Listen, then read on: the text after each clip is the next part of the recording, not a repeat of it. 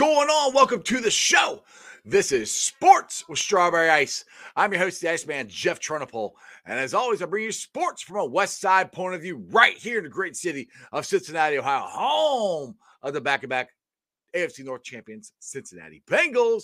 Now, do me a favor if you found the show, hit that like and subscribe button, smash that thumbs up. You guys are awesome. I'm up to 2,119 subscribers.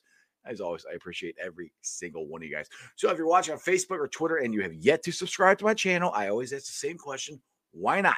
Please do so. Help me out. Go to the YouTube channel, Bengals Talk with Strawberry Ice. I know I, I said Sports Strawberry but change it to Bengals Talk with Strawberry Ice. Hit the subscription button, hit the bell for notification, and every time I go live, you'll be notified. Also, exclusively in the YouTube chat crew, we're doing super chats. So if you got something you want to ask John the Brain Sheeran or me, or you just want to support the show, give me a super chat. I would greatly appreciate it.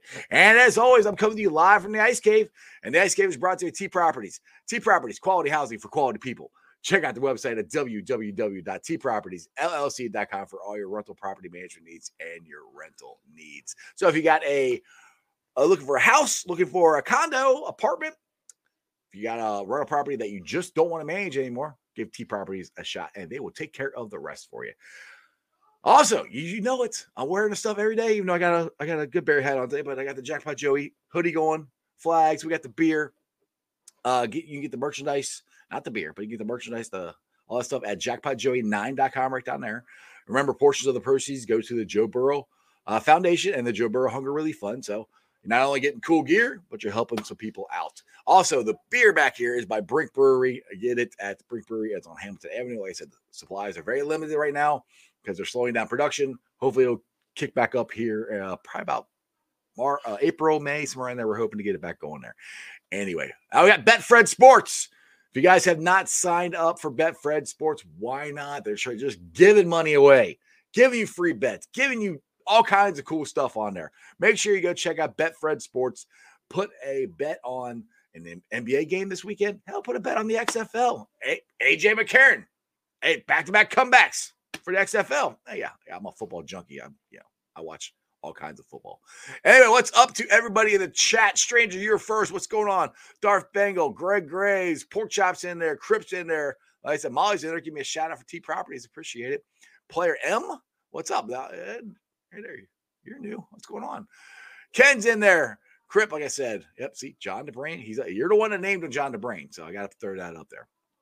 Uh, let's see. Am I done with Reds? No, I'm not done with the Reds. I changed the name to Bengals Talk because 99.9% of the time I'm talking Bengals. So I just figured I just changed to Bengals Talk, make it easier for people to find. I'll still talk Reds. You know, I can talk whatever I want. You know, we got Natty's in there and Tom is in there. What's up to everybody there? All right, let's get to the reason everybody's here. And the reason everybody's here is John the Brain Sheeran.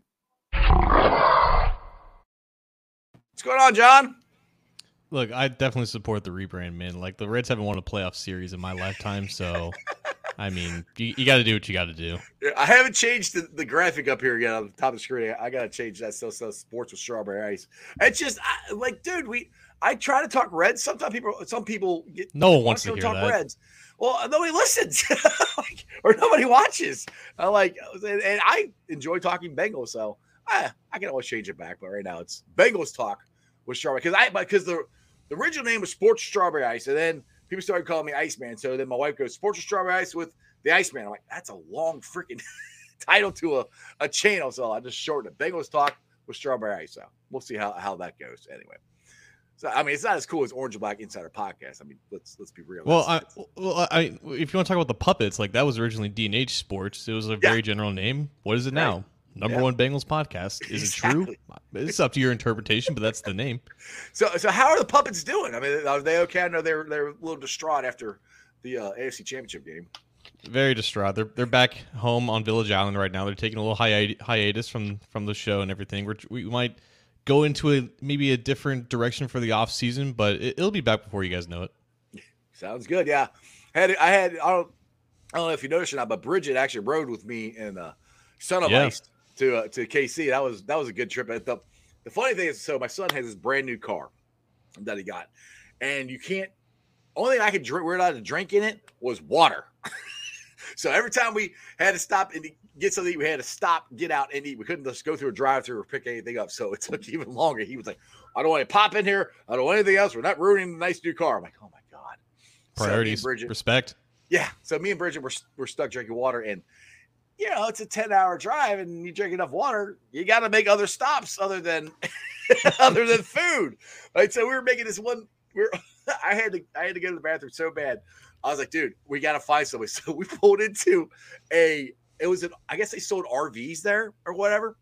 So I go up to the door and it's supposed to be an automatic door and it's got the mirrored glass. Like I, all I saw was myself. So I walk up there and the door doesn't open. I'm like, are they not open? Oh, like, oh crap well, screw it. I'm gonna run around the side of the building or something. I'm like looking around. There's cameras there. There's guys working. I'm like, oh man, I can't do that. So I saw some guy over there working. I said, hey, I said, are you guys open? I have I have to use the restroom. He goes, he goes, yeah, just go to sign glass door. I'm like, I did. It didn't open. He goes, pull it open. I'm like, oh okay.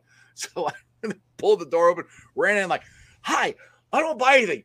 Can I go your, use your bathroom? They're like, yeah, it's right over there. I'm like, all right, thanks.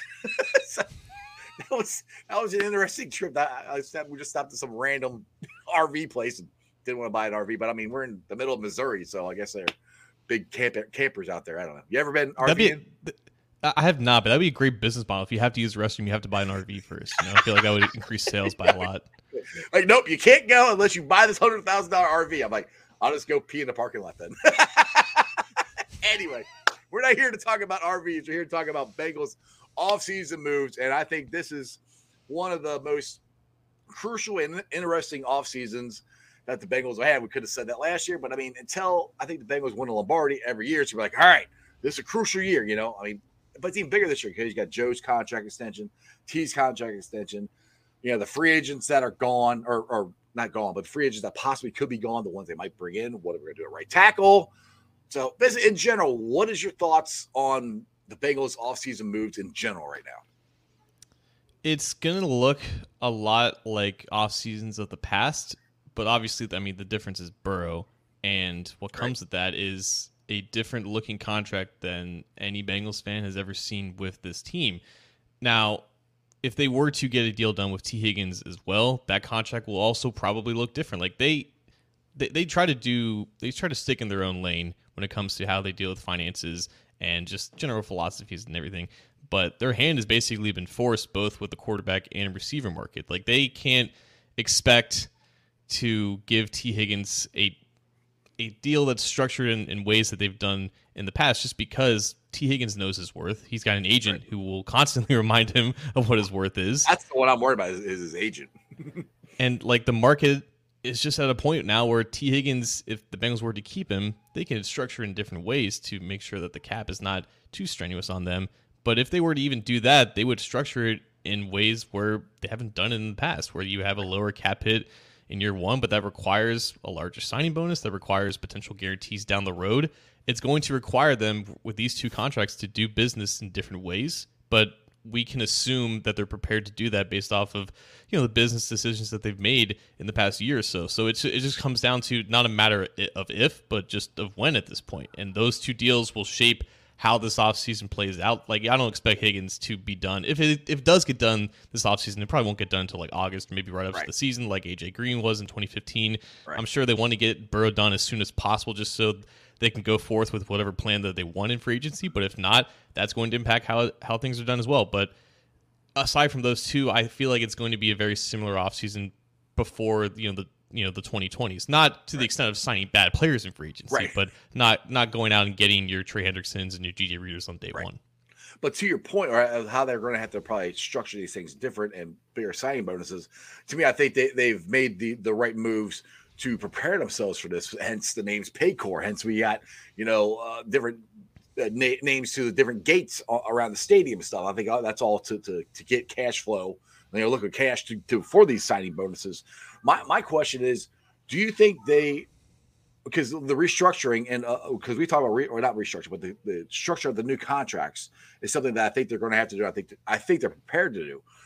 Restructuring contracts is that something that the Bengals have never done that I know of, like Joe Mixon, La'el Collins. You know, just throw out some names here. You know, maybe maybe Tyler Boyd. Are, are, is this something that the Bengals, or do you think the Bengals can possibly do is restructure some uh, existing contracts? I, I'm leaning towards no. I feel like that's more something like I need to see to believe. I, I think it's right. interesting uh, with Mixon and La'el because we talk about you know David Mulugheta, who's the agent of Jessie Bates and T. Higgins. Uh, Peter Schaffer, I believe that's his name, is the agent for both La'el Collins and Joe Mixon, and both of them are being talked to as guys that could be on the cutting room floor. I don't think both will get cut. Maybe one will right. get cut at this point, but it, it, would just be interesting how the Bengals have such a great relationship with Schaffer, and that's how they were able to get a deal done with both players, specifically with Collins, because that whole negotiation process was was definitely interesting. It would be it interesting. it was real quick. Right? Yeah. Yeah. It would be interesting if both those guys were let go after they signed, you know, relatively team friendly deals. Like they have an established relationship with with that agent and they are at least in the past they were able to get agreements to those deals because yeah, this they have this reputation of, you know, remaining true to the contract and not altering it during the life of the deal. Not releasing unless it's like clear and obvious or anything like but basically you're able to get the majority, if not all the money out of the deal. If they were to like change some of those deals or you know cut to cut ties with those deals, I feel like that would be a big step, especially with right. an agent that they have a great relationship with.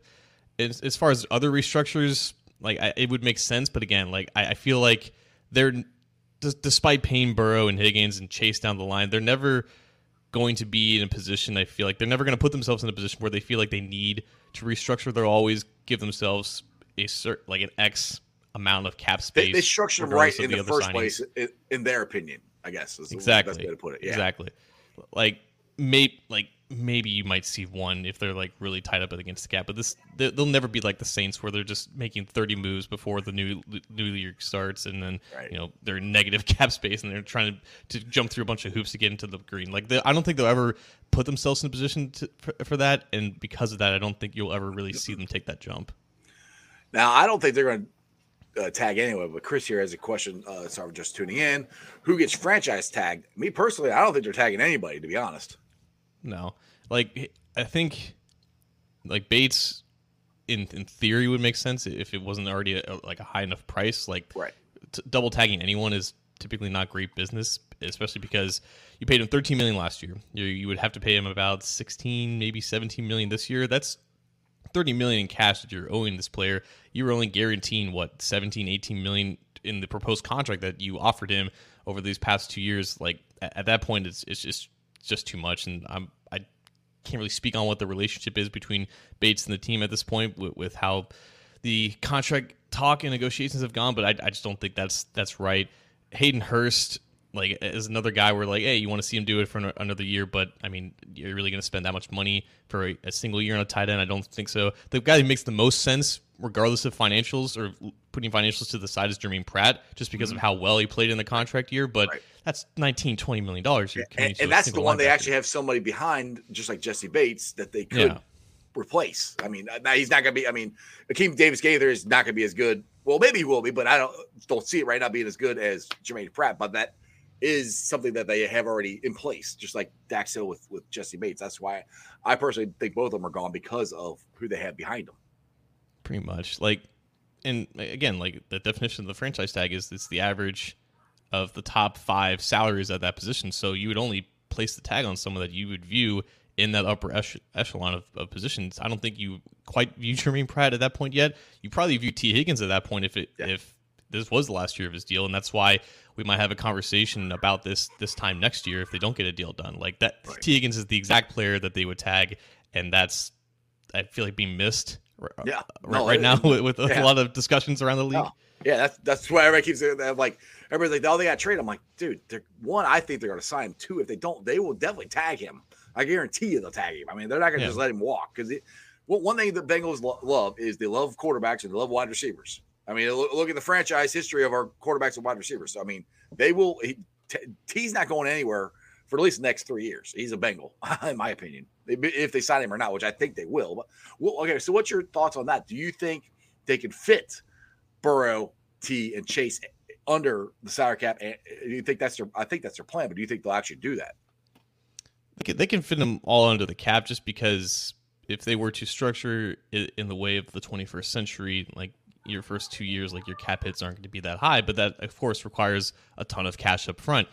The Bengals typically like to have this cash to cap ratio of about one to one, and right. that ratio would be kind of off kilter in these next couple of years if they were to put let's just throw out some random numbers like 150 in cash 150 million in cash to burrow right? And then i don't know like 60 70 to higgins and then like 100 to chase. Like that's that's a ton of cash on, yeah, on hand that they I need to have. Yeah right? So again like that that's that's the huge hurdle with how to structure these with low cap hits up front which is why like Alex Cappa is a great example. He signed like a four year, forty million, but his, his cap hit immediately was pretty close to the average annual value of ten. Like, okay, you see other deals in, in that range, like you know, the first year cap hit is like six to seven because he gets a lot of cash up front. That's just not how the Bengals have traditionally done business. If right. if that's the direction that they want to go, then they're just going to have to greatly adjust whatever ratio of cash to cap that they're, they're going to have. Right, let's talk a little. We have player M here. We'll get him because he's first time him comment him or him or her commenting here uh, that I can remember, but it said uh, uh, to me, it's time to get a 20 sack D lineman. Um, my question would be where and who, I guess. I mean, oh, he's talking about one, like one player. I, I, think so. Yeah, is there is there a TJ Watt or Myles Garrett available? That'd be nice. right. I mean, yeah, that's. I don't know. I looked I'm like, I don't. He's, uh, he goes, uh, indeed, I want the quarterback to be sacked. Yeah, I agree with you. But I mean, I don't know. That's not. They're not. That's like that's like when we had Andy Dalton, and everybody's like, "Well, we need to get a better quarterback." All right, who? Like, I'd love to get a you know twenty sack guy, but I don't think he's out there. It's just like the whole uh, conversation I've had a lot here this week about the right tackle position.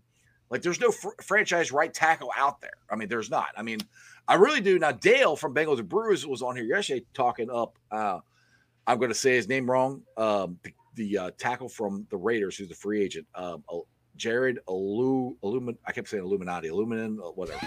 you know, I can't say his name. You know what I'm talking about? Yeah, yeah. Okay. And he said he's PFF has ranked in the top ten, like he's seventh among tackles, and he only always projected to make four million. Now, probably it might be like six, seven million. To me, that's a guy that definitely the Bengals should try to go out and sign, and then possibly maybe one of these these right tackles would be there in the draft, and you could possibly draft them because there they if you draft an offensive lineman, I don't care if you draft one in the first round, offensive linemen still take at least a year or two to actually really develop to where you can really rely on them. So what's your I guess my whole thing this what's your thoughts on the right tackle position? That's one that for me is a big spot that we got to figure out. There's two angles with this. I think for starters, like they need someone that they can rely on for week one, and I don't think that's La'el Collins at this point. Like right, you just can't project if he's like even if he is healthy, um, How healthy? healthy enough to play at a high level? Yeah, mm-hmm. like like he suffered a torn ACL in December. He's three hundred something pounds at thirty years old. Like you don't right. typically you don't expect that to recover in just nine months. So they need like a quick fix. So I I'm not looking at the Mike McGlincheys, the Jawaan Taylors of the world because they already have a decent amount of change invested in the offensive line. They did that last year. I think they still would like to have La'el Collins for this year, but they just obviously they can't rely on him. So I would look at it like a stopgap. I would look at someone that you sign for one, maybe two years with with some incentives because he's probably going to be relied on to play at least for the beginning part of the year, and you put some incentives in the contract to say, hey, if you play X amount of games in case La'el's not ready, you get an increase in salary. I feel like uh, Jermaine uh, Illuminati, let's call him that, is a, is a good Yeah. fit for that. Okay, just just okay. just because he had one year of starting experience and he played really well with the Raiders, but he was also with the Patriots when Ted Karras was there, so there's a connection there. The, the other Oh, connection that makes sense to me is Cameron Fleming, who's a little bit on the older side. He's like 30, 31, but he was with the Cowboys when Frank Pollack was there in like 2018, 2019. So that Okay. those two make sense to me as like okay, we don't believe our right tackle is going to be available to start for, with us. We don't want to rely on a rookie, especially because I think there are a lot of good right tackles in this class, but they're drafting so late in the first round. I don't think you can trust that one is going to be there. Even though the other angle with this, they need long term security at both spots, right? And They I think this year, this year makes perfect sense to address that either tackle spot in the first two rounds. But again, I don't want to go into the draft uh, not having already signed one and just relying on hey, we hope that one's there, and then you're in a position where you're either taking you know Jackson Carman or Billy Price again. Yeah, that's that. That's exactly my my whole thing. I I don't want to go and pick it at 28 first round, 60 in the second round. You can't sit there and go in there and, and, and say, all right, we got to get it. We got to get a right tackle. We got to get a tackle. You know, I want somebody in there like, all right, if there's a tackle there, we can draft. If, if he's not there in the first round, we can possibly get one in the second round that can we can develop. That's where the Bengals need to be because, and it's nothing against La'el. You just can't count on him, like you said, with his torn ACL. It's ACL and MCL, right? Did he tear both of them, or is it just the ACL? Yeah, it's both of them. So I mean, that's two ligaments. He's 300 some pounds, so it's going to take a while. If, if you remember, uh, uh, Trey Hopkins, Joe's uh, second year, he was coming back from I think a torn ACL, and he really never was that great at center. So it takes a long time to come back from that. So that's something where me personally, that's one thing I want them to address. They got to get somebody who they can rely on at right tackle, and I still rely on right, or right tackle. And God, if they could just freaking stay healthy at right tackle, John, that would be that would be huge. I'm like, I'm tired of going into the playoff. Up, oh, right tackle's you know out for season. But if if you have if you sign somebody and you keep La'el, there is your your your your scenario that if one of them gets hurt, then the other one is right there. So that's where I'm starting to lean more toward keeping La'el because he doesn't cost a ton, and you know it, it's not it would not rush him back to to having to hurry up and start. Where are you at on keeping La'el or cutting him? So uh, we had this conversation uh, on Twitter a couple days ago. Like, I- I'm not the opinion that La'el should be kept just as like your swing tackle. Like, I feel like if you're keeping him on the roster, you're expecting him to return as a starter at some point, whether that's late this year or I mean, it would have to be late this year. I, I don't, I don't feel like you can keep him here and just redshirt him for At the earliest, for my, point, my opinion, he's he's not coming back to October. At the earliest, I, I think just just my opinion. Good. Sorry, I'm no doctor. like well i mean you mentioned trey hopkins that's the perfect example he was hurt like the last week of 2020 i want to say Mm-hmm. and it was a to me it was miraculous that he was even Oh, yeah. healthy for week one yeah Right. and but you clearly saw he wasn't the same player until like late october that year and then he finished the year strong but you know they made the decision to move on from him but you know he was 30 years old he's about the same like but he didn't have as extensive of an injury history as La'el, and that's the other thing here, man. Like if you're paying a guy seven million dollars to sit on the bench, but he's already at the point in his career where he's not practicing for a, a day of the week just because you're you're you know performing maintenance essentially or load management on his back because he just that's just who he is at this point. That's why his contract is set up in the way where 2.4 million of his salary this year is based off per game roster bonuses. And he doesn't get that money if he doesn't play. The Bengals knew this going into this agreement and this partnership with him, and it's it's the biggest variable to me because obviously there's implications if they cut him before he can pass a physical and then would take on like a, a bigger amount of dead cap with that. So I, I just don't foresee it happening because of that. But mm. I, I, again, like it's it, it's it's a very weird and uh, unpredictable situation. It's a very unique situation. I mean, I mean, honestly, John, if if he didn't get hurt, if Lilo didn't get hurt, we, would just be talking about trying to get depth pieces. And I think Yeah. that's even because people people give uh, Jonah all kinds of crap. And and and to me, I, I say this all the time. Jonah Williams is going to be our left tackle next year. It- like it or not, he's going to be our left tackle. Do we need to find some more depth? Yes. Is he going to be here after that? I have no idea. Now, Jonah Williams, he has never lived up to the number 11 overall pick. But he's not, in my opinion, he's not god awful. I mean, he, yes, he's given up, a, I think, the most sacks, I think, this for left tackle. But I always look at this way. He has to go against Myles Garrett twice a year. He has to go against JJ Watt. I mean, he has to go against some of the best defenses in the freaking league. So you have to kind of hold back criticism a little bit. Yes, he's not as good as we want him to be, but he's not awful. Uh, what's your thoughts on Jonah? That mine is. I, I kind of went off on this on on Wednesday on on the Orange or Black Insider. I I don't like that people have access to sack numbers for offensive linemen now because it completely creates this skewed argument against them, and people love to look at Jonah's sack numbers. They don't I like saw, to look I saw at you it. Tweet in- something out about this, didn't you? in, in you? context, yeah. Uh, okay, so in context to his snap per snap production compared to other tackles in his realm, most tackles don't give up that many sacks. And when I say give up, I mean sacks don't normally happen as much for those tackles who play at the level that Jonah Williams played, which I would say is adequate for a starting left tackle. If Right. he were released, he would get picked up immediately by any team that needs a competent left tackle. That's just the like we, we can talk about living up to draft status. I don't know what the ex like if you were to pull the 100 expectation is Anthony fans. Munoz. I mean, that that's I mean, I get that's what it sounds like to me when they when they say it, which is a Hall of Fame, the best offensive left tackle ever in NFL. That's what it sounds like to me when people say say this stuff, which I think when he came out of Alabama, like he was a very good technician. He was he knew what he was doing at such a young age. He had so much starting experience out of Alabama. He always had these physical limitations. That he was never the quickest out of his stands. Yeah, he's obviously not the biggest. He doesn't have the longest arms. He doesn't have the strongest hands and everything. But he's managed to be a quality left tackle regardless. If you take a, if you don't look at the sack number, you see a quality left tackle because sacks are not on individual offensive linemen. Like PFF in the way that they chart, like someone has to be quote unquote responsible. But I, I don't look at Jonah Williams saying, oh, he's guaranteed to give up a sack a game.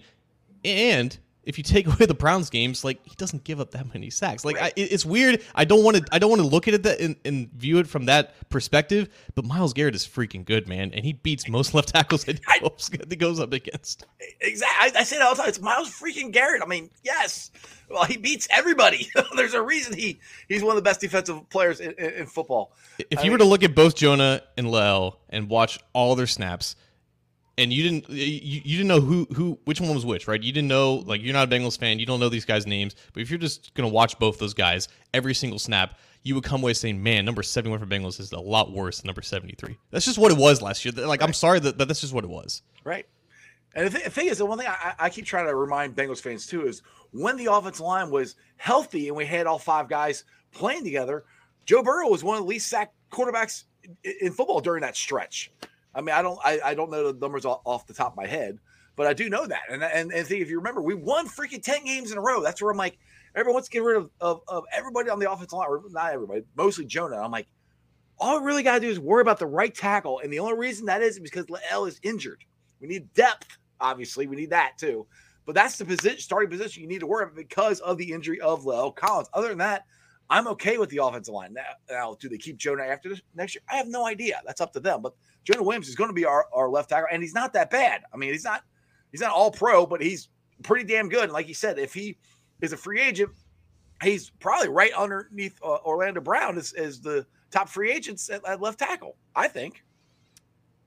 So there's there's another angle with this too, because there's a, there's an obvious distrust when it comes to the franchise and drafting offensive linemen, and I and I, I understand that, right? You you want Yeah. The team to be attacking positions that they're good at developing, right? And like, oh, theoretically, if you are bad at drafting X position, then you should just sign these guys. It's tough to consistently year after year. If you have an offensive line weakness, I'll oh, just go out and get the best guy on the market, right? The, the money is not unlimited in that regard, right? Right, if if right. the Bengals are to sustain this level of success, they need to be good at drafting at all positions. Like they can't stop investing in young talent, specifically the offensive line, just because of how valued it is on the open market. The price is only going up, especially for the tackles positions. The Bengals can't give up in that regard. They need to evolve their scouting process. They need to just work through it. Like they can't just continue to rely on just going after veterans for this because eventually the, the money's going to run up dry. Right. hmm Well, the thing is, they, they actually drafted an offensive lineman last year, Cordell Volson. He played all, all 17 games. So, I mean, that to me, that's a good sign. And say what you want about Jackson Carman. When they needed Jackson Carman this year, he didn't do bad. You know, I mean, I don't know where where you're at on Jackson Carman. I know he played better in the in the Buffalo game than he did the Kansas City game, but, but uh, all of the offensive line played better in the Buffalo game than they did the Kansas City game. But I think Jackson Carman has at least earned his spot on the team next year as the backup left tackle, maybe possibly swing tackle. Where are you at on Jackson Carman and the Bengals right now? I don't have an issue with him being the swing tackle. I feel like it, it, I think it's fair to say at this point that he's the most comfortable on mm-hmm. the outside. Um, I think I, I, I didn't personally see that great of an athlete and, and, Clemson, but that was something that some other people saw, and that's why at the end of the day, scouting is ultimately subjective when it comes to these when it comes to the eye test, right? So it looks like after two years of technique training and just being in the NFL team and in the locker room and, and conditioning and everything, it, it seems like his footwork is good enough to to survive on the edge. It seems like his hand usage has always been interesting to me. Like it, it's it's more nuanced than people give him credit for. And I feel like when he was inside, he was mainly relying on, the, on these jump sets and just getting up into into the defensive tackle space, and that led to very over aggressive reps, and defensive tackles kind of took advantage of that. But when he's on the outside, I think he's more patient. I think he, he strikes his landmarks a little bit better and more consistently, and right. that's that's that's a decent tackle. Now the sample size is extremely small. Yeah. And you can look at what right. the benefits of playing in a blizzard against a non elite edge rusher against right. the Buffalo Bills and you can go into all that, and then you can weigh it against what he did against the Chiefs, which wasn't very good. And I, I would const- I would confidently say that Jonah Williams would have played better in that game yeah. compared to Jackson Carman because because Jonah Williams is a better left tackle than Jackson Carman right now, and that's just yeah. what it is. So until he, Jackson Carman proves it over a 16-17 game schedule, yeah. I'm not confident relying on him as a starter. Right. No. Yeah. I'm not. I'm not. Not saying uh, have him as a starter. I mean, John, look, I, I've thrown this out there. If our offense line is healthy, we win the damn Super Bowl. I, I, I totally believe that.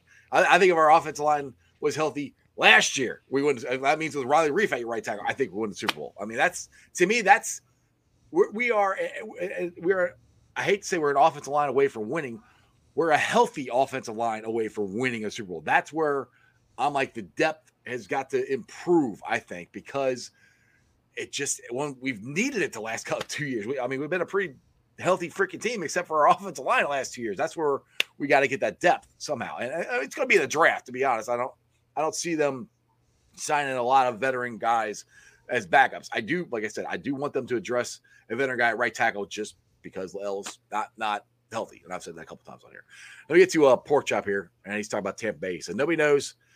I know nobody thinks this, but what if Tampa Bay has a fire sale because they are way over the cap? Maybe they shop Wirfs what do you think about that, John, and Ice?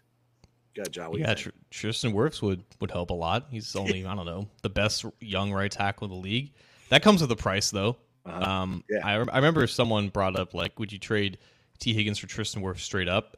And I would lean no, just because I think a high quality receiver is more valuable than an individual high quality tackle. Uh, I don't think Tristan Wirfs will be for sale though. I don't. I don't think Tampa Bay is quite ready for all of that yet. And, and I think he's he should be a core piece for them just to mm-hmm. build going forward. Right. But yeah, like when you have a situation like that, like I feel like other players who are maybe not foundational building blocks are probably on the table for them. Maybe.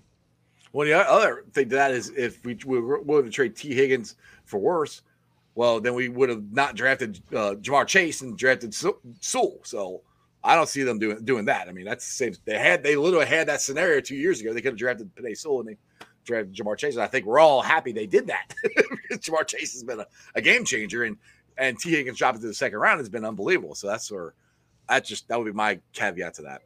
All right, uh, player M. Defensive ends are more common than O line players. Lou says defensive wins championships. Other teams in the AFC North won because of their defense. Just saying. Our defense actually, and that's the one thing, John. Our defense is pretty damn good. you know, I mean, it, our defense is the reason we've went to two Super or, or, to two AFC Championship games. I mean, our offense played so up and down the last two years. Defense has been the one that's most consistent. That's where I think it's funny. People were like, "Oh, we got to get a more." Uh, what you were just saying about sacks. Well, we get a lot of pressures on quarterbacks, and to me, pressuring is almost as good as a sack. Yeah, sack's great, but if you get pressure on the guy, you're making him throw the ball faster. That makes it easier for your your DBs to cover cover him too because he's throwing it before either wide receiver gets to a spot or whatever. Where what's your thoughts on on the defense in, in general? In general, like my whole I'm, I'm sure that I can speak for a lot of people. Like my whole perception and thoughts on Lou Anarumo has evolved so much in his four years. Like I used oh, to think dude, that, I used okay, to call him I used to call him Am- Amarita or what do I call armadillo. That's what I used to call him. Now I'm calling him Lou Dini and the mad scientist. I love Lou now. yeah, like when when they started investing in the defense and investing in a way that was unprecedented for them, like in terms of bringing all these big money uh, names in to just rebuild the whole unit. I thought, okay, yeah, like he's getting results, but it's because like the defense is now talented in every in every way, shape, or form. Now I'm I'm to the point where like the defense gets pressures, the defense gets stops on third down because there just isn't a weakness. And while there isn't a weakness, there isn't like a dominating strength either. Like unless you just want to look at just isolated at the maybe the best nose tackle in the league. And DJ Reader, he's probably the best case for being an elite player on this defense. Trey. Hendrickson consistently gets 10 plus sacks, but he's not a take over the game like a Myles Garrett type uh, type player, you know. And I'm sure that's what player M is thinking about with with a 20 sack player, you know, that that unicorn. He just finds a way to just on a weekly basis just cook up and a perfect game plan against what the offense does best. And he has this unit clicking on all cylinders where the, the defense gets pressures not just because you, you know you're winning in a timely manner, but the secondary is constantly communicating on the same page and with with sticky coverage, rarely allowing separation. It's, it's all these things work in unison, and that, that's what gets results. And that's a, that's a, testament to the game planning and the real time coaching with Anarumo. So I, I, give him even more credit than I probably gave him last year. Where I'm like, oh, okay, maybe it's just a product of a defense that's now talented. No, I think right. it's because of what he's doing with his talent. Yeah, exactly. And one thing that that Lou does, that's why I call him Lou Dini, and I call the defense more of a, a morphing defense. It, it, it's more of like what the Patriots would do to win all the Super Bowls. Whatever you do good, they take that away from you, and it doesn't. Yeah. And they can change from quarter to quarter, half to half, which I think is great by Lou and by the players to be able to, to do that. Eh, but here's here's the thing though. Like I I mean the Super Bowl's the best example of this. The Eagles got to the Super Bowl. You know, obviously their offense is great. They've sacked like the quarterback 80 times, I think, right. on, on the season, right? They had a really talented defensive line. And, you know, we can talk about the conditions of the field, but that defense line was more or less neutralized in the Super Bowl. Normally, a, def- a defensive line that talented that, that can help you, you know, win a Super Bowl. That's why the Eagles uh, ultimately beat the Patriots like five years ago. They had a, right. another d- dominant defensive line in 2017. And I feel like that's probably the missing piece with the Bengals. Like, you know, scheme, and coaching it, it, can take you a lot a lot of places right but when you're up against a juggernaut like the chiefs and the bengals will eventually have to run into the chiefs again if they can't consistently you know garner pressure and generate pressure on mahomes or any other elite quarterback and elite offense and just an elite scheme that you know does just as well scheming offense as Lou Anarumo does scheming defense. Like you need that elite talent ultimately to get over the hump, and I feel like there might be just another good pass rusher away from consistently generating pressure throughout the game because sometimes it does unfortunately disappear a little bit. Now, now could that guy be on the roster? And I, the one I'm, I'm, leaning toward is Joseph Ossai because in that Kansas City Chiefs games before he hit Patrick Mahomes out of bounds, he was getting pressure on on Patrick Mahomes.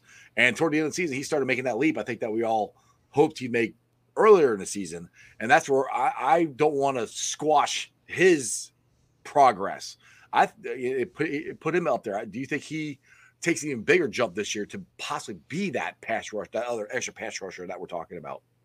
I think it's dependent on if they can find another pass rushing defensive tackle because early in the season, Ossai played a lot of snaps inside because they right. just didn't have that nickel pass rusher to put to put next to like BJ Hill, right? DJ Reader was their best pass rushing defensive tackle. I love DJ Reader; he's a phenomenal player right. that cannot repeat again. Like, right. like right, you know what I mean? No, like, like yeah, he, he doesn't have that explosiveness that you, that other teams have at the three technique spot, and they need that guy that they can rotate in with BJ Hill. They need essentially a better version, a younger version of Larry Ogunjobi that they had in 2021. Right. And when you have that guy that can play 400, 500 snaps and give you, you know, pushing the pocket production, it allows you to keep Ossai on the edge where he can thrive and where he did start to thrive towards the end of the season.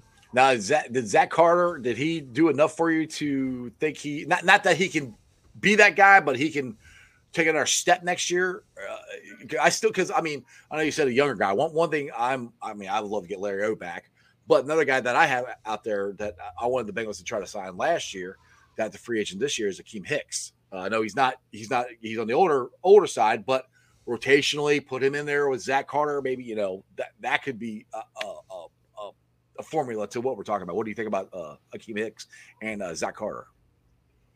Yeah, Akiem Hicks might be might be on the just the back burner at this point. Yeah, like he might be. I, I I don't don't see him being that much of a factor for any defense at this point. Um, Zach Carter showed enough, I think, as a run defender, but I would not be confident if he's your third defensive tackle pass from a pass rushing standpoint. Right. So, like, I, I, I question what the plan was with him this season in general because he was an edge who essentially the Bengals moved him inside, they bulked him up a little bit, and when you gain that extra weight, you you know if typically you lose explosion, you lose Right. speed, athleticism, the whole nine yards. So he just did next to nothing as a pass rusher this year. But you saw him be more consistent in finding the ball and shedding blocks and run defense, and there, there's there's value to that, right? Like if they keep five defensive tackles, I feel like he'll he'll be amongst that five. But like he didn't do enough to the point where like I'm ignoring pass rushing defensive tackles in the draft. So, do you think there's a chance they could get Larry O back? Because uh, to me, I, I there it would be he would have to check his ego because he wouldn't be the starter. BJ Hill would be the starter. I, I don't know. I mean, I'd love to get him back. What, what's your what's your thoughts on it? Because I don't think he's going to get the money he got from Chicago. You know, he had a good year, but not as good as he did with the Bengals. I think. What, what's your thoughts? Yeah, that I mean that that's certainly what he's looking for at this point because he's still young enough Mhm. to theoretically you know break the bank, but uh, I don't think he did that much with Pittsburgh this year, Right. and he might he might be looking at another one year deal, and if that's the case, I'm sure Cincinnati will be on on the radar. But I mean, I don't think any of us expected to him to get as much as Chicago offered and agreed to.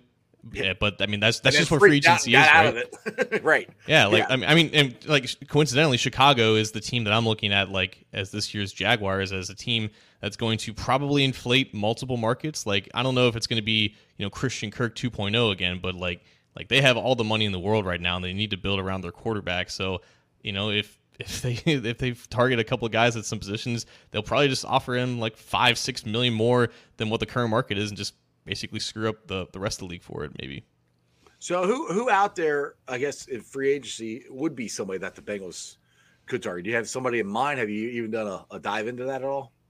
Uh, As I'm a big as it- fan of Poona Ford, uh, the defensive tackle from Seattle. Like I feel like he can play both technique spots, but he's more of a productive pass rusher than people give him credit for. He signed like a two year deal with Seattle, I think, a couple of years ago, and there might not be interest to bring him back again. So he's still on the younger side. I think he's like 26, 27, which fits in the range of what the Bengals are typically targeting nowadays. They just need that extra boost inside. And I feel like he's not going to command starter money or anything. He might look for a chance to prove himself and get back on the market next year. And I feel like this would be a good spot for that. Yeah, that, those are more of the guys, like I said, that, that I'm thinking that the Bengals are going to side. Like I said, the guy from uh, I can't keep saying Illuminati, the right tackle from the Raiders, and then uh, um, Poona. Is that what you said? His name was Poona. Yeah. Uh, th- those are, I think, are guys that I think the Bengals would be targeting. Now, th- now I always say uh, those guys aren't like first first day guys, but I mean, Alex Cappa and Ted Karras weren't necessarily first day free agents either, but they're the first ones that came out the block and, and the Bengals signed them. So I mean, the Bengals could target that again uh, this offseason because those are two spots that I don't know if you necessarily can fix or are willing to fix in the draft. Because they tried to replace Larry in the draft and it, didn't really work. So that- is something that I think if you get somebody to replace what Larry, Larry O did the day bef- the year before, that's going to help the pass rush and, and like you said, and pressuring on on the quarterback. So, do you think those might be targets that they possibly do look in, in uh, free agency? Yeah, just because you have to look at opportunity too. You're gonna you're gonna have a starting 22 of like I think at this point like 18 are, are under contract. Uh, you know, a handful will leave like Bates and Pratt will probably probably be gone, but Eli Apple will be gone too at, at this point. And You don't think they're going going to resign Eli? You don't think he's coming back again? It, it's all it's all dependent on like if another team will take him. Which I think there's a better shot since point. Lou came back. Is is where I, I think if Lou was gone, I don't think they signed him. But I think there's a better shot. Sure, shot. but but even still, like he, I don't think he will come back as a starter. So like, Oh if- no, if- no, no. Yeah. So like of the incumbent 22 right now, I think 17 or 18 are under contract, and Right.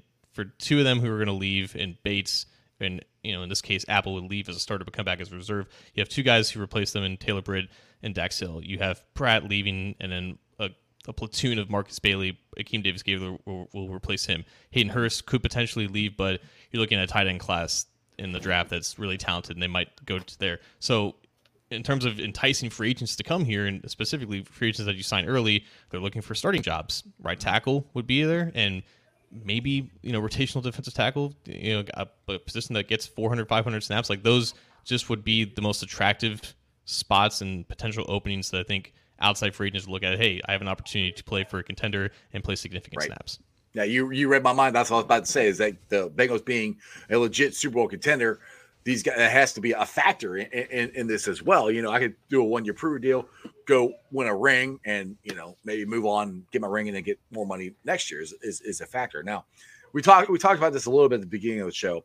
Uh, Joe Burrow's contract, and uh, I want to give a shout out to you because you did a video a couple weeks ago about uh, Joe Burrow, and people think that Burrow is going to take less money. Me personally, I don't think he's going to take less money. I don't necessarily know if he's going to break the bank, but I think the Bengals are going to structure it more like along the lines of what Patrick Holmes did, which when they did this, Patrick Holmes was the highest paid quarterback. And the Bengals are not afraid to pay their quarterbacks. Boomer used to be the highest paid quarterback. Uh, Carson Palmer was. I think Andy Dalton was for a day or two. I mean, they pay quarterbacks, you know, so I'm not worried about that. So may I guess, do you think they're going to sign Joe? I think they got to sign him before free agency, is what I'm I think they're trying to do that. Do you think that that's a good shot that's going to happen? Just Joe Burrow's contract in general. I know I kind of rambled there, but what do you got? Yeah, I mean, it, it's going to look like again something that we've never seen before. So I don't have a lot to go off of. Like I can look at what other quarterbacks have signed, but like there's a possibility that he signs an eight year, a nine year, ten year deal. There's a possibility he signs a three year, four year deal like Dak Prescott did. And whatever whatever happens, like I'm sure the Bengals will just accept it regardless. But the only thing that I can say is that he'll he'll eclipse 50 million per year, mm-hmm. and you can you know provide the rolling guarantee argument, and you can you know do all these other things to structure in different ways. But 50 million a year is 50 million a year, and once that money becomes real, it's not it's not team friendly. You, you can't make it team friendly at that point. Like Right. we're, we're, like You just got to spending- spread it out. yeah, you're spending a ton of cash on a Yeah. yearly basis, reg- reg- regardless of what you do, and it's going to require, even if it's a low, a quote unquote low guaranteed upfront amount of like a hundred and something million dollars. That's still a ton of money for the Bengals standards, and that's that's going to impact what they can and can't do going forward. So I, I don't have like a, a projection off the top of my head. I feel like that's more of Andre Parada's uh, Yeah. arena there, but I, Yeah, all I can say is like he's yeah, absolutely. All I can say is he'll he'll get north of 50 million per year, and if he doesn't, then he's got the worst agent in the world. right, right, exactly, exactly. All right, so to wrap this thing up here, you've been on for almost 47 minutes. I appreciate you, John. Um, we are finally getting our second Hall of Famer in, Ken Riley, the Rattler. I'm so happy this is happening. I got his uh, son, Ken Riley, second. He's going to be joining me on Monday. What does this mean for future Bengals getting in? Like Willie Anderson, Ken Anderson, uh, maybe Corey Dillon, uh, other guys, you know, I like I like like I said, I think Lamar Parrish should be getting in, but I don't think he's. I think that ship's sailed. But what does this mean in general for future Bengals to get into and just your thoughts on Ken Riley in general? It's I, I'm I'm very much mind melding with Paul Dehner Jr. here. It, it's a mixed bag of like relief, but also anger because Yeah. it, it took him essentially passing away and not being mentioned in the post memoriam for the Hall of Fame to even take notice of Ken Riley. It's great that they have this this temporary, I think, new rule of like in, increased amount of senior finalists that can get in, and it was good that he was able to do that during this time period. I, I think obviously the Ring of Honor helps as well. Like it, it's gotten Willie Anderson on the map. It obviously got uh, and Riley on the map. It should do. It, should help get Ken Anderson on the map too. Like I feel like I, one of the Andersons is going to be the next guy in, and I feel like Right. because Willie's been a finalist as a modern finalist for the last two years, he's probably getting in maybe as soon as next year, just because there's not a lot of there's no Joe Thomas next year's class, right? So that there's a there's a spot uh, for like the uh, the committee to say, hey, we need an offensive lineman. Willie Anderson's been a finalist two years in a row. Let, let, let's get him in. So the more the merrier, obviously, and it's great that you know the Bengals are a more of a prominent brand and a franchise now because of the recent success and because you know the franchise is taking these extra steps and putting their name out there. But like, I, I, I would hope that the next Bengal that gets in doesn't have to wait until he's six feet under, right, for, for Right. this to happen. So I, I hope that that's something that you know has woken up the the elderly who vote for these people. So yeah, I I mean, I mean, John, it, it's ridiculous. The Baltimore Ravens, who started in 1996, have more Hall of Famers than the Cincinnati Bengals do. That's ridiculous right there. And one that one that I thought Willie was going to get in this year, to be honest. So I, I was ticked off about that. It ticked me out that Joe Thomas gets in. And to me, the only reason Joe Thomas gets in because he's on TV. You can't tell me Joe Thomas had a more successful career than Willie Anderson. Willie actually went to the playoffs. Joe Thomas never went to the freaking playoffs. Why the hell did he get in? Why was it? Oh, Joe Thomas is going to go in. I mean, I've never done a deep dive in Joe Thomas's uh, stats, and I'm not saying Joe Thomas doesn't deserve it. Well, it really needed to be in before Joe Thomas did, I, in my opinion. What, what, what's your thoughts? I mean, he played the more prominent position at left tackle. Like if, if like all right, if Joe Thomas is the right tackle for the Cleveland Browns, would be a first ballot. I don't, I don't know, probably not. Right. But I'm not going to deny Joe Thomas was the best left tackle of his time. Like he, he had 10, 11 years of being literally yeah, the best, like the, the standard right tackle of his time. I mean, I, and, I know and, and right I, left. I know, I know, but I, I, understand that, but like, like there, there's still the there's still the stigma of right versus left tackle, and that's unfortunately what hindered Willie. But also, like, and I think like the like the the stigma of the Bengals has definitely hurt Willie and other candidates. But if you want to talk about a worse stigma, definitely the Browns. Like if there's a if there's a bigger national laughing Yeah. stock than the Bengals, it's the Browns, and I feel like it's almost worked in favor of Joe Thomas. The, d- despite being with the Browns for his entire career, he was still a mul- like a eight or nine or wh- however many time All Pro for Right. being on a team that was a consistent loser. To, to be that individually great for so long on that terrible of a team, it almost I think kind of helped him in that point. Obviously, being in the national media uh, doesn't hurt either, but I mean, just just following Joe Thomas's career, I, I never had a doubt that he was going to be Hall of Famer uh, soon Yeah. after he retired. Yeah, yeah. Like I said, I'm not saying he shouldn't be in at all. I'm just it just irritates me that the reason Bengals don't get in that we heard because we didn't win. We're not. We weren't a quote unquote winning franchise. Yeah, and then Joe Thomas goes in who they didn't win crap. they were worse than us. You know, which I mean, we during Joe Thomas Yeah. is, is, is career, we went to the uh, playoffs multiple times, and he never went. So that and just that's supposed to be a factor in all this stuff. And you know, and I understand Joe Thomas is a great left tackle. I don't think he. I'm not saying he shouldn't be in. It just irritated me that he got in before Willie because Willie, in my opinion, should have already been in. It's just like I'm tired of this narrative and where we had these Bengals players that should have already Kenny should have already been in. I, like, like I said, I think Lamar Parrish should have already been in because if you look at the, the DBs in the 70s, Ken, Ken and Lamar Parrish are two of the best. You know, so anyway, it's just I'll, I'll- go down a whole rabbit rabbit hole. We keep going. it just gets really irritating. Anyway, John, you've been on for 52 minutes. I appreciate you. Uh, tell everybody about any articles you got out on, on uh, Cincy Jungle, Orange Bike Insider podcast, or whatever, or the Puppets. You know, number one podcast, wherever you want to plug. Yeah, um, we got some content coming out here within the next week. Tr- gonna try to put some of this T Higgins stuff to bed with an article. Um, but we posted a video on that whole subject on the uh, Orange and Black Insider Bengals podcast YouTube channel, so check that out. And obviously, all the content with the Cincy Jungle Podcast Network, just not just our channel, but uh, Coach Speak with with Matt Minich and then Bengal Jim's show as well. So check us all out at cincyjungle.com. awesome, John. I appreciate you, man. I will uh, see you hopefully sometime at, in the jungle. You know, you, you're going to go to any games this year? Yeah. Any plans? Yep. Oh, I mean, I was I, I was at the playoff game against the Ravens, and you know, as long as I keep getting invited back to the playoffs, I might as well go. Well, yeah, I would too. I, I have to see you sometime. We'll have to hang out. You gotta get A- AC. Gotta get the Godfather back back back in town sometime soon. Yeah, he was trying his best to, to come out here, but unfortunately, the cards just weren't in his in his favor. But I'm I'm thinking that's going to change this year. Yeah, I was I was giving him crap like, dude, come on, you gotta come. I go, I'm trying. So anyway, John, appreciate you, brother. You have a great weekend. Who Dey? Thank you. All right, guys. Hope you enjoyed that as much as I did. Go follow John, the Brain She- Sheeran, and the Godfather, Anthony Cosenza. They're on the Orange and Black Insider podcast. The guys are always awesome. They always come on my show whenever I ask. So I always appreciate them. Like I said, John is full of all kinds of cool information. So hopefully the Bengals, like I said, I really do think the Bengals are going to sign a right tackle. I just that's my feeling. If they cut well, they keep him. I don't know. I've kind of gone back and forth of keeping him, cutting him. If you keep him, then you got a backup, you know, or or if the guy you sign, Illuminati, which it's Jerome, I can't say his name, Illumin, whatever. if they sign him and he doesn't play that great, La'el pushes him, competition isn't bad. So anyway, we'll see what happens. But they, to my opinion, they have got to do something in free agency with that right tackle, just because La'el is not going to be ready by the beginning of the season. Just my thoughts. And I would love to sign Larry Ogunjobi again or somebody like that to to free up BJ Hill, you know, in, in the pass rush. To me, that's more of where we need to address the defense of pass rush is we still got to replace Larry O from last year or the year before that. Anyway, hope you guys enjoyed that. Let's get to the Facebook groups that let me live stream. And as always, I appreciate every single one of them. They're Who Dey Nation, Who Dey Legion, Bearcat Ruckus, Radical Reds, the Ohio State Bucknuts, the Ice Bar, and then you can follow me on all my social media platforms, all under Sports with Strawberry Ice.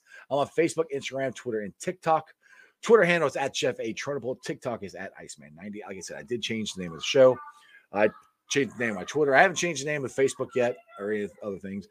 I'm going with Bengals Talk with Strawberry Ice um, because like I said 99.9% of the time I'm talking Bengals on here. Um, we can talk Bearcats, Red still, uh, but it's just I think it's more of what the show is mostly about is Bengals. So that's the reason I changed the name of the show if you guys like it. Anyway, I'll be pulling a sound off later on tonight, putting on the podcast. It's on BeanPod, Apple, iTunes, Spotify, Google, Stitcher Play, pretty much wherever you get your podcast. Please make sure you rate, like, and review leave a, a, quote and a, and a comment and leave me a five star review. I would greatly appreciate it. Try to listen to it as much as you can. Tell people about it because I'm getting a ton of views on my YouTube channel, which I love. I'm just trying to get some more listens on the podcast. Um, so if you could do that, I would appreciate it. YouTubers, like I said, you guys are awesome. We're 2,119 subscribers, which is unbelievable. Tell your friends, tell your neighbors about sports. Excuse me, Bengals talk with strawberry ice. Um, try to get that up to 3,000 as fast as we can. Like I said, Monday is going to be a great show. I got Ken Riley the second on. I will be coming at you uh, tomorrow. We got Mark Walters, uh, Mr. Third Down. If you guys don't know who he is, where you been at? He is the crazy man that sits there and does this like the whole game. And the Bengals start, oh, we'll zoom in on him and third down and everything. And he's a, a great guy, great Bengals fan.